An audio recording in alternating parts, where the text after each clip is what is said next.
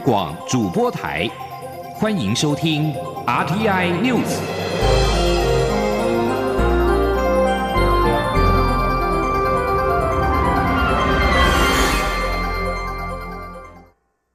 各位好，我是主播王玉伟，欢迎收听这节央广主播台提供给您的 RTI News。今天是二零二零年九月十三号，新闻首先带您关注。卫福部长陈时中十二号出席二零二零急重症联合学术年会时受访表示，近期将与 COVID-19 疫苗全球取得机制 COVAX 签约，确保台湾能够分配到一定数量的疫苗。同时，国内疫苗研发也进行顺利，令人期待。听听央望记者杨文军的采访报道。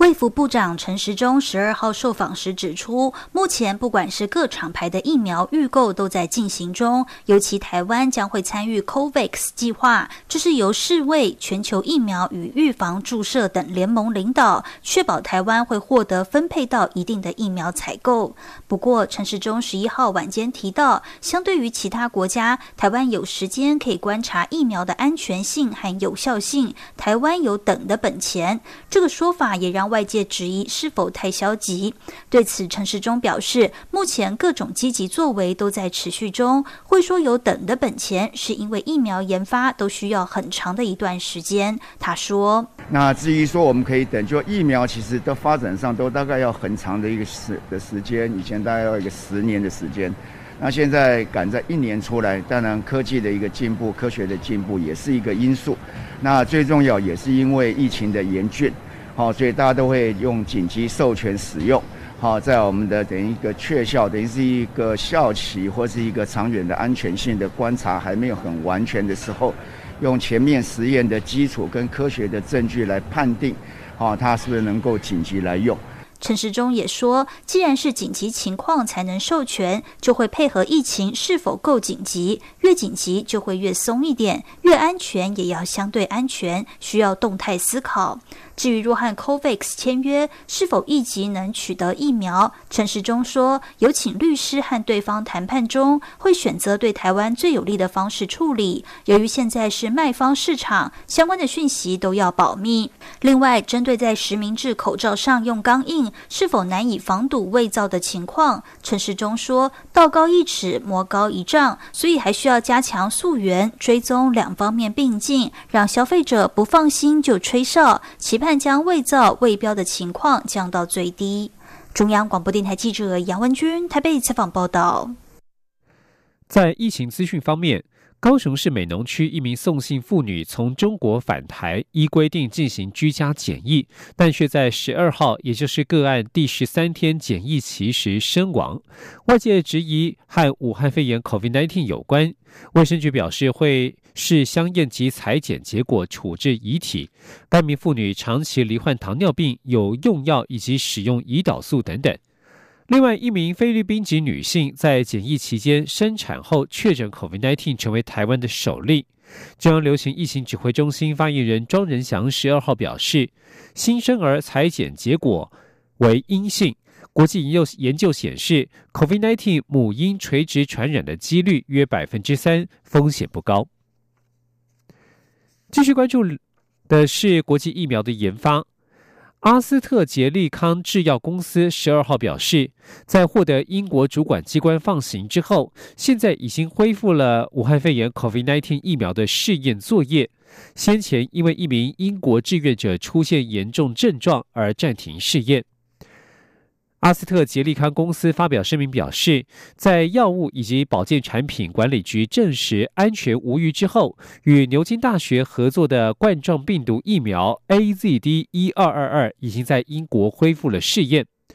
包括 AZD 一二二二在内，全世界目前一共有六种疫苗已经进入第三阶段的最后人体试验。要关注的是两岸消息。中国官媒央视旗下的央视频称，前立法院长王金平参加海峡论坛是求和仪式。国民党主席江启臣十二号晚间再度要求陆方的当事人道歉。至于是否取消参加海峡论坛，他表示不排除任何打算。针对媒体报道称海峡论坛求和风暴延烧，江启臣要王金平取消行程遭拒绝。江启臣在十二号晚间出席黄复兴党部举办的活动时受访表示，海峡论坛是一个交流场合，国民党绝对不会为了参加而参加，交流也必须在对等尊严的前提下进行。江启臣说：“央视频事件对于两岸交流会有很大的负面影响，更何况对于努力追求和平的人来讲，更是尊严的践踏。我们绝对不接受，也因此先道歉再说吧。”媒体追问国民党是否有不参加海峡论坛的打算，江启臣表示不排除任何打算。而前总统马英九在十二号受访时，则是指出，王金平率团参加海峡论坛是好事，再不沟通会非常危险。前听记者杨文军的采访报道。前立法院长王金平将率国民党代表团参加海峡论坛，但央视频一篇“台海兵凶战危，这人要来大陆求和”，引发轩然大波。国民党主席江启臣与前总统马英九十二号上午出席反对瘦肉精美猪公投联署的活动。江启臣受访时再度强调，参加海峡论坛是交流，不是求和，也不是为参加而参加。他说：“尤其在现在两岸情势相对紧张的状况底下，我们不应该只有一种选择。如何能够有效的沟通交流？”去降低紧张的情势，确保台海的安全跟两岸的和平。我想，这是中国国民党作为啊台湾最大的在野党，也是我们的责任。但是，交流不应该被污蔑成为所谓的求和。所以，针对这样子的说法，我们完全无法接受。马英九也指出，王金平率团参加海峡论坛是好事情，再不沟通会非常危险。至于被问到是否希望王金平到中国大陆表达“九二共识”，马英九说不知道王金平会不会去，如果去的话，讲清楚是好事。中央广播电台记者杨文君台北采访报道。争取民意支持以及与对岸保持交流，现在使得国民党的两岸论述陷入了两难。国民党全代会日前定调，国民党的两岸论述将以基于中华民国宪法的“九二共识”延续两岸的互动，被外界认为是新瓶装旧酒。学者多半认为，国民党刻意模糊一中，因此沿用“九二共识”已无意义与价值。新的论述能否加分还不得而知，但是恐怕已流失部分的支持者。今天，央望记者刘品熙的专题采访报道。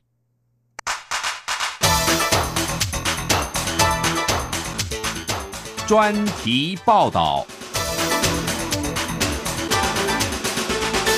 两岸论述曾是国民党的优势武器，但近年来已逐渐成为国民党的罩门。面对中国大陆压缩“九二共识”中一中各表的解释空间，加上香港反送中运动、港区国安法通过实施等负面影响，以及执政党与媒体的不断质疑下，外界将国民党主张的“九二共识”与“一国两制”画上等号。历经二零二零年大选挫败，江启臣接任国民党主席后，便试图调整两岸论述。经过党内一番折冲，终于定调，主张国民党执政时期关于“九二共识”一中各表的表述，都本于中华民国宪法，应该以基于中华民国宪法的“九二共识”延续两岸互动。这番论述被外界视为继续拥抱“九二共识”，了无新意。虽然九二共识已蒙尘，但党内仍有许多人认为不该丢弃核心理念。前主席马英九、连战、洪秀柱等人也纷纷挺身捍卫。国民党立委李德维便认为，九二共识被民进党与部分媒体丑化曲解，国民党这次重新定义并厘清是件好事。而中华民国是台湾两千三百万人的最大公约数，他相信坚持中华民国宪法与中华民国的存在绝对有其市场。中常委曾文培也认为，这次的两岸论述基调并无太大变化，只是把九二共识一中各表解释得更加清楚，并强调中华民国。他指出。国民党最大的问题是宣传太弱，应该设法让大家知道国民党对于两岸关系的真正态度。他说：“我我认为现在国民党最大的问题就是说，怎么样把你的想法、把你的论述，让更多的民众知道，知道是我们在两岸的关系里面，我们不是亲共、舔共或想要出卖台湾，我们只是认为除了对抗以外，应该还有另外一条路是更适合台湾的人民。”虽然党内认为九二共识仍有其价值，但看在学者眼中，却已是条走不通的路。东海大学政治系副教授沈友忠便认为，九二共识的模糊空间已不复存在，沿用已经没有意义。他说：“所以我觉得比较讽刺的，可能是在于。”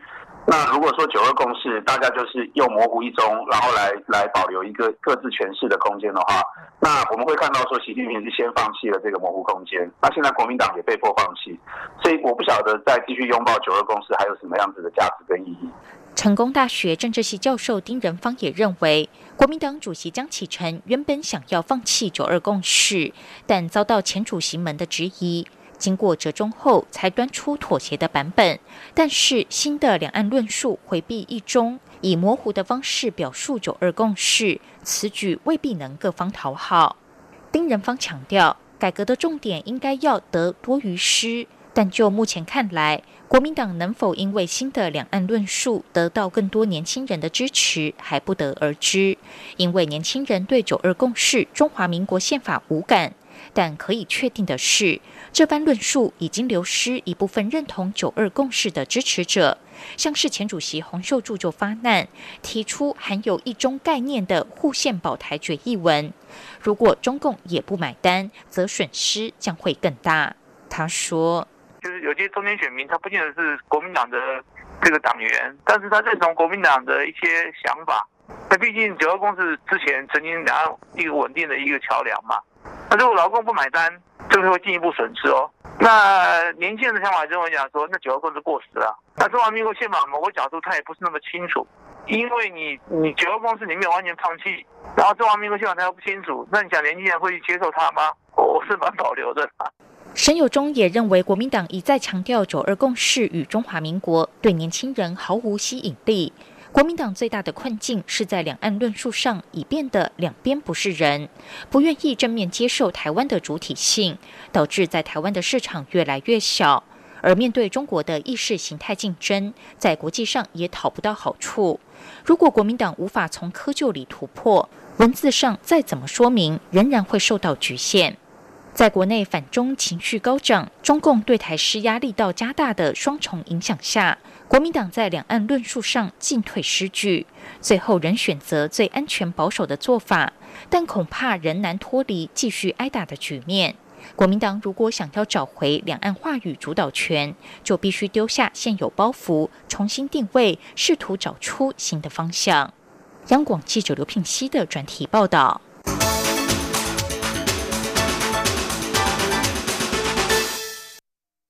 继续将焦点转到国会。立法院第十届第二会期即将开议，行政院发言人丁仪明十二号表示，新会期期盼先通过中央政府总预算、前瞻基础建设第二期特别预算以及纾困三点零特别预算案，至于其他优先法案，则会再与民进党团讨论。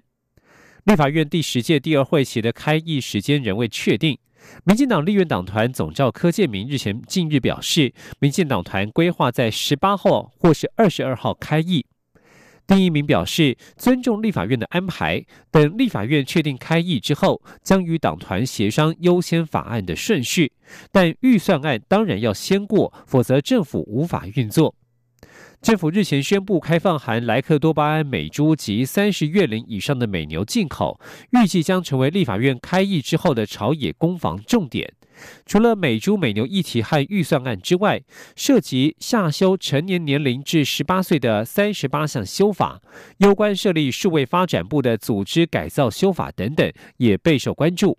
丁一鸣表示，任何一项法案都很重要，行政院不会偏废。而国民党从十二号起，在全台二十二个县市同步启动反反对含莱克多巴胺美猪进口的公投连署。国民党主席江启臣以及前总统马英九一同号召全民连署。马英九强调，他们不是反美猪，而是不要含瘦肉精的美猪。前天记者杨文军的采访报道。国民党主席江启臣和前总统马英九十二号上午在台北市木星市场号召全民联署。国民党在现场准备了“来猪不要来”的白色 T 恤，将猪鼻子画成骷髅头，强调反对来猪。马英九看到后也随即套上，公开表达支持。马英九表示，美猪有两种，一种没有瘦肉精，比例高达百分之六十，因为欧盟、俄罗斯、中国大陆是不允许猪肉含瘦肉精。美猪为了打进这些市场，有高达百分之六十不用瘦肉精。另一种就是含瘦肉精的美猪，所以他们不是不要美猪，是不要含瘦肉精的美猪。马英九说，国际形势是一百九十七个国家。有一百六十个都不用瘦肉精了，占到百分之八十一。在国内的话呢，民调显示百分之六十的民众反对用瘦肉精。我们全国的县市绝大部分都反对瘦肉精，瘦肉精。所以这一点非常的清楚，是总统不了解国际形势，是总统违背台湾民意。马英九也批评蔡英文执政就是八个字：一党专政、一人独裁。他问：开放美猪跟谁讨论过？跟猪农讨论过吗？他说：这种情况下，决策怎么能不失败？中华民国是民主国家，不能这样下去了。江启臣表示：一百一十天之后，瘦肉精美猪就要进来台湾，大家能够安心吃卤肉饭的日子，只剩下这一百一十天。他也认为应该举行公开辩论，让人民更深入了解，最后由人民做主。中央广播电台记者杨文君台北采访报道。这里是中央广播电台台湾之音。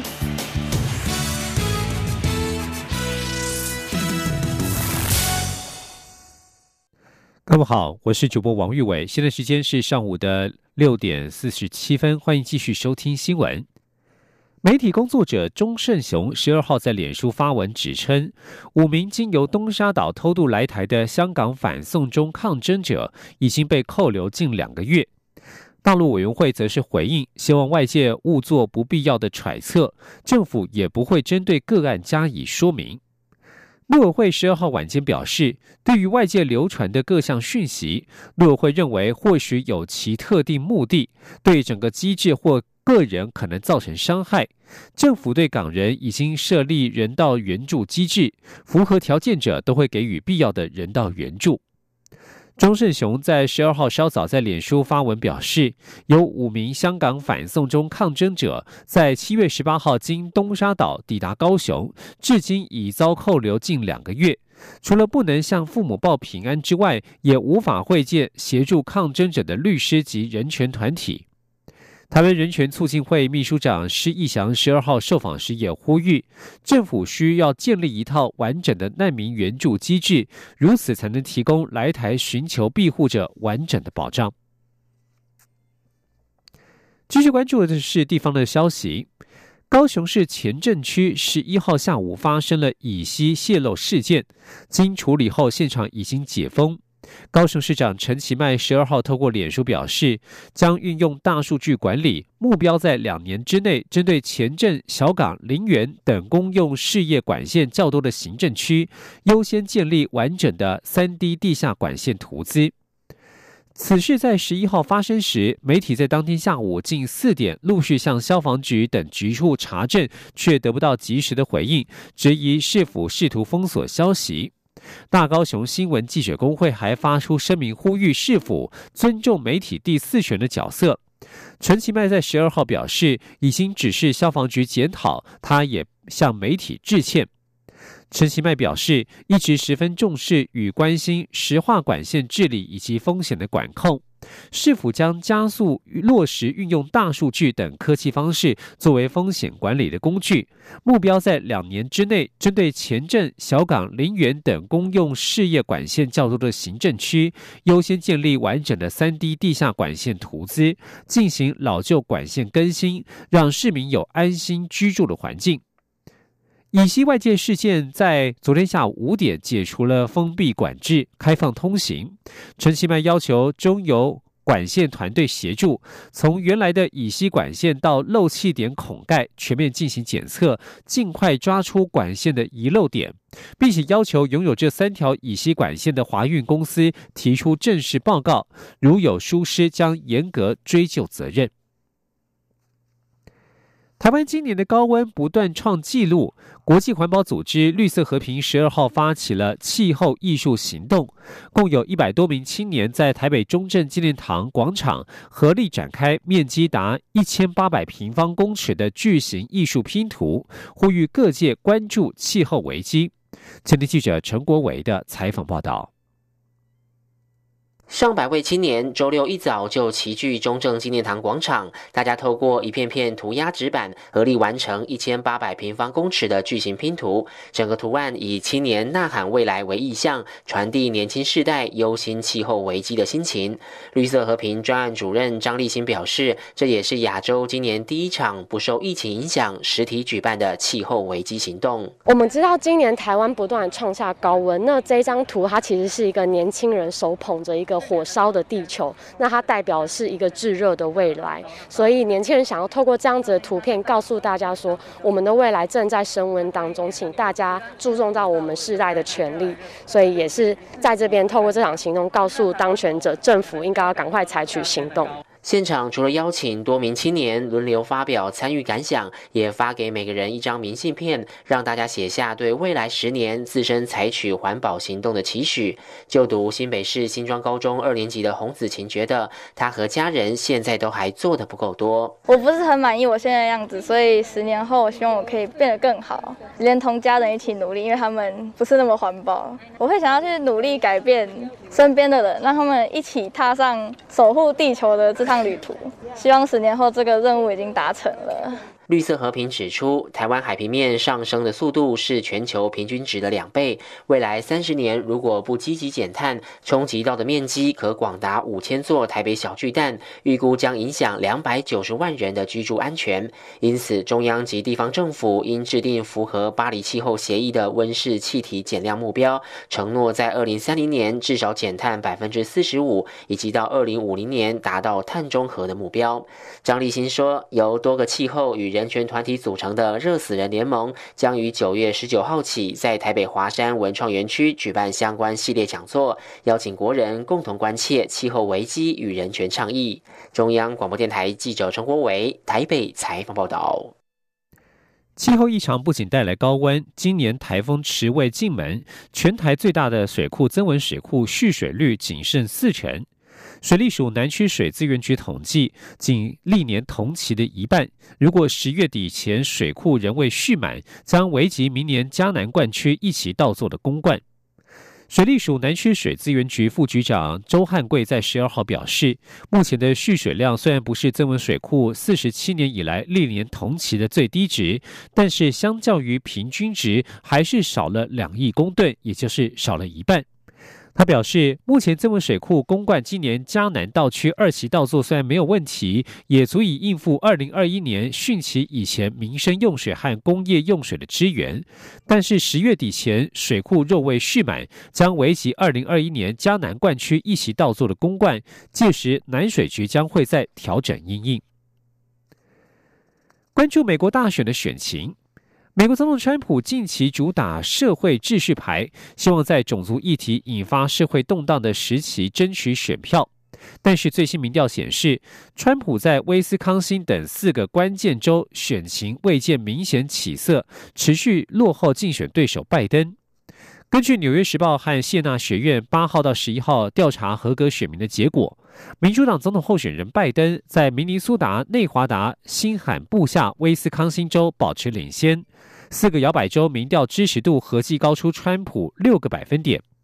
川普四年前以些微差距拿下威斯康星，帮助他入主白宫。如今在这个关键摇摆州的民调暂时落后拜登五个百分点。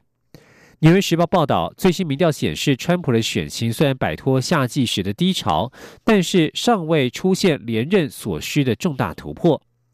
另外，中国议题也持续影响大选选情。外电报道，民主党副总统候选人贺锦丽的丈夫任德龙所任职的欧华律师事务所，负责提供与中共旗下企业有关的咨询服务，并且聘用一些卸任的中共官员。外界质疑，欧华律师事务所未来接近白宫的可能性，恐怕会被这家公司乃至于被中共所利用，同时可能会使得贺锦丽涉入财务利益冲突。而面对现任总统川普所采取的强硬抗中路线，以及国内越来越加大的反中声浪，拜登的中国策略将会走向何方？请您以下的专题报道。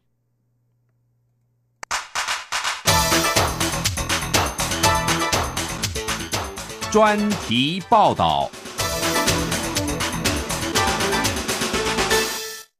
美国和中国的紧张关系，因为贸易战争、COVID-19 疫情起源、新疆人权与香港国安法等议题持续加速升温。而美国民主党总统候选人拜登过往和中国的互动记录，一向被川普阵营批评是造成今天中国得以崛起和扩张的推手。面对批评和越加强大的反中声浪，以及十一月将至的大选，拜登势必要端出更明确的对中政策。不过，无论美国大选由谁胜出，各界都观察到，一项新的华盛顿共识俨然已经诞生，也就是美国已不再将中国视为会以和平方式崛起的国家。在中国议题上，民主党阵营最受到川普阵营攻击的是，美国前总统克林顿在两千年的执政时期允许中国加入世界贸易组织，造就了今天中国在全球掠夺扩张的局面。在当时，身为资深联邦参议员的拜登是帮助中国加入世贸组织。亲手建立美中划时代商业联结的推手，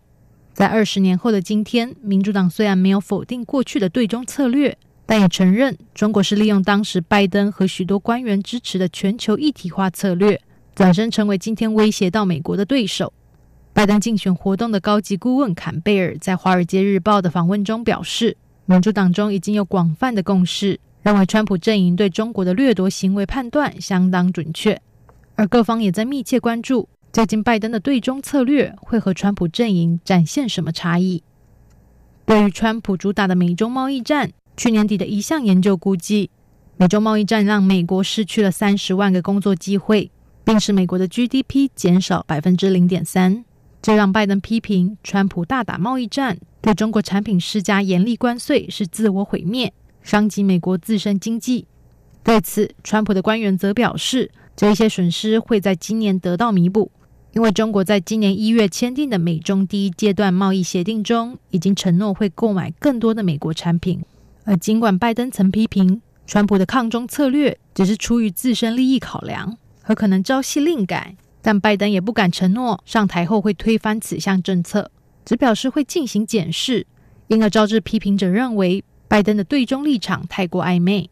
不过，相较川普的围堵策略，拜登目前看起来并不打算要同盟国二选一，形成全面的冷战。比起川普的全面围堵，拜登阵营更倾向如过往，在美国的领导之下，强调民主价值胜过于美国利益，与国际同盟合作，向中国施压。在川普的反中策略中，可以看到美国和过往重要同盟的摩擦升高，例如在五 G 网络建设上，明确要盟友踢开中国的参与。甚至把贸易战的炮火指向欧洲，以及要求日韩负担更多的驻军费用。《华尔街日报》引述拜登报道，与川普相比，他乐于与国际结盟，加大对中国的施压，而不是反过来把剑靶指向这些与美国在军事合作和贸易往来密切的国家。同时，拜登不排除在具有共同利益的全球议题上和中国合作，例如相较于否认气候变迁的川普。拜登认为，在对抗全球暖化这个对人类造成生存威胁的议题上，不可少了中国这个全球最大碳排放国的参与。又像是如 COVID-19 这类燃烧全球的流行病，拜登倾向采取全球合作策略，而非如川普政府称世界卫生组织受到中国的操控，而一刀切断双方的关系。此外，拜登也希望在伊朗和北韩的核子问题上争取中国的合作。纽约时报也分析。在目前共和党鹰派主导的抗中策略下，究竟已经对北京当局成功植入多少不信任？而拜登能有机会打开对抗又合作的局面吗？拜登是否能够再次开创美中关系新局面，将成为他从政生涯以来的最大挑战。以上专题由央广编译，张雅涵撰稿播报。谢谢收听。